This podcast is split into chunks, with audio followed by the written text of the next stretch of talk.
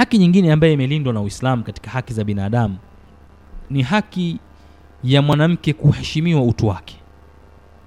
Utu wa mwanamke unatakiwa ulindwe na uheshimiwe bila kujali dini ya huyu mwanamke taifa la huyu mwanamke rangi ya huyu mwanamke bali mwanamke utu wake ni lazima uheshimiwe.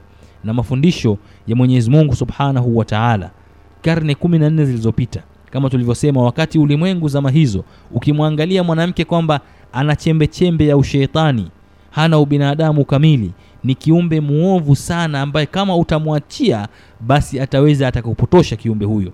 Wakati ulimwengu uko unamwangalia mwanamke hivyo wakati ulimwengu ulikuwa ukimzika mwanamke akiwa yuko hai kama tunavyoelezwa katika vitabu vya historia katika nchi nyingi za kiarabu mtu akipata mtoto wa kike kabla ya uislamu kuja basi alikuwa anamchukua na kwenda kumfukia jangwani mtoto huyu wa kike kwa sababu atamletea fedheha. Na katika nchi za magharibi wakati huo ulikuwa kuna kiza kiasi cha kwamba walikuwa wakimwona mwanamke ana chembe chembe za ushetani.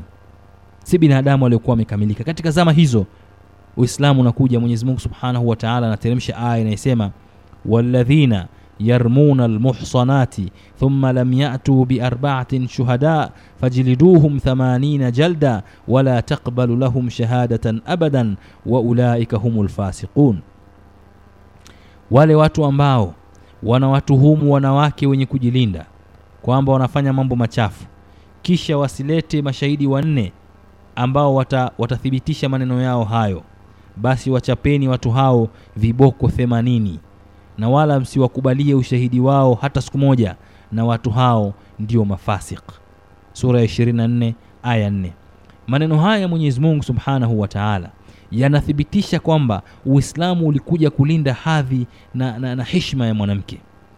Ikiwa mwanamke alikuwa anaonekana hastahiki kuishi ni mtu wa kuzikwa akiwa hai asitutie aibu kabla hajafanya kosa lolote. Ikiwa mwanamke alionekana katika nchi za magharibi kwamba ana chembe chembe za- ushetani ukimwachia atakupotosha wewe na atakuingiza katika njia iliyopotoka. Mwenyezi mungu anakuja kusema kwamba mtu asimtuhumu mwanamke yoyote kwa kosa la uzinifu isipokuwa mtu huyo alete mashahidi wanne walioona tendo hilo likitokea kama mtu atashindwa kuleta mashahidi wanne basi mtu huyo achapwe viboko themanini kwa kuleta uzushi dhidi ya mwanamama au dhidi ya msichana huyu na mtu huyo katika jamii ushahidi wake usikubaliwe tena kwa sababu mtu huyo ni fasik ni mtu muovu kabisa. Hapa uislamu umekuja ukalinda haki ya mwanamke haki ya heshima ya mwanamke kwamba si halali kwa mtu yoyote kumtuhumu tu kwa mapenzi yake kwamba mwanamke fulani ni mzinifu. Mwanamke fulani ni hivi. Tabia yake iko hivi. Leta mashahidi wanne. Leta mashahidi wanne watakaothibitisha kuona kwamba kweli amezini. Kinyume cha hivyo wewe utakuwa ni fasik na utachapwa viboko 80 mbele za watu na jamii nzima itakuona kwamba wewe ni mtu mwongo usiostahiki kuheshimiwa sasa tuangalie ulimwengu wa leo ndugu zangu mnaonisikiliza. Mwanamke anapewa haki hadhi gani? Amepewa heshima gani? Bali tunakuja kuzungumzia haki ya mwanamke katika karne ya ishirini ndio tunaanza kutambua tambua eh, ndo tunaanza kufutafuta matongo kwenye macho yetu kwamba ala kumbe mwanamke naye ana haki. Karne kumi na nne zilizopita mwenyezi mungu amethibitisha haki hiyo katika quran. Leo ndo tunafumbua macho sisi kusema ala kumbe mwanamke naye anatakiwa awekewe sheria za kulinda uhuru wake za kulinda ubinadamu wake za kulinda heshima yake. Ina maana kwamba tulikuwa tunaishi katika kiza karne kumi na nne zilizopita. Wakati uislamu ulikuja ukafundisha ulimwengu mzima nini cha kufanya mwanamke anatakiwa alindwe vipi. Na katika aya nyingine sura ya 24 aya 23 mwenyezi mungu subhanahu wa taala anasema ina ladhina yarmuna almuhsanat luinuu fi dunya walakhira walahum adhabun adhim. Hakika wale ambao wanawatuhumu wanawake wenye kujilinda basi wamelaaniwa watu hao hapa hapa duniani. Na kesho akhera watakuwa na adhabu kubwa. Wamelaaniwa watu wenye kuwatuhumu wanawake pasina ushahidi kwa kuwadhulumu tu. Wamelaaniwa hapa hapa duniani na kesho akhera watakuwa na adhabu yenye kuumiza. Hivi ndivyo uislamu unavyolinda hadhi na heshima ya mwanamke. Leo hii wanawake katika ulimwengu wanaangaliwa vipi?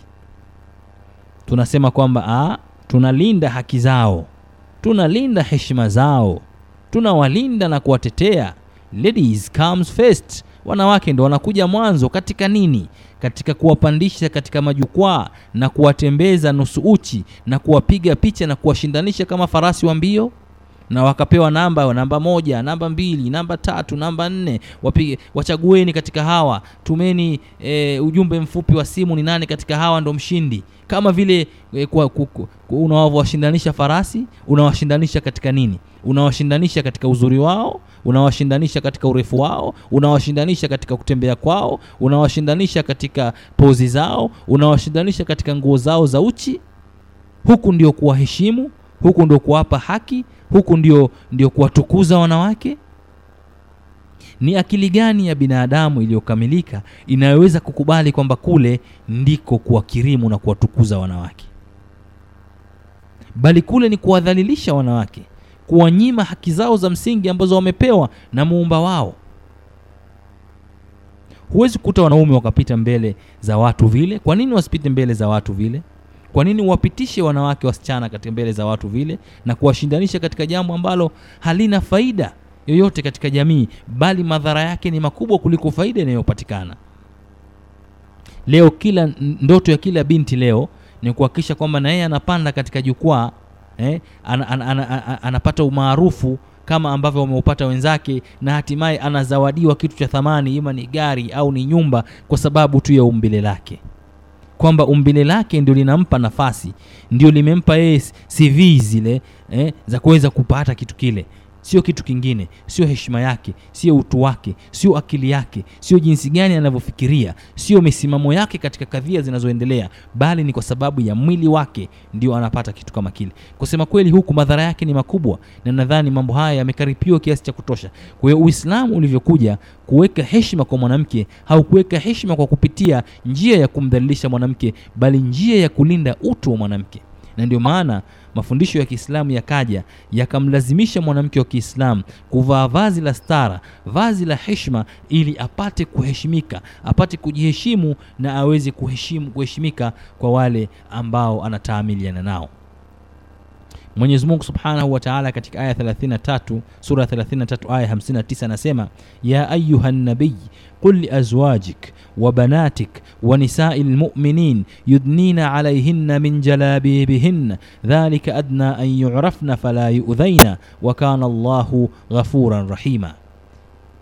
Ewe Mtume, waambie wake zako na mabinti zako na wanawake wa Kiislamu wateremshe shungi zao mpaka katika vifua vyao, kwa sababu kufanya hivyo ndivyo watakavyofahamika kwamba ni watu wa heshima na hawatoudhiwa, na hakika Mwenyezi Mungu ni mwingi wa maghfira na mwingi wa kurehemu.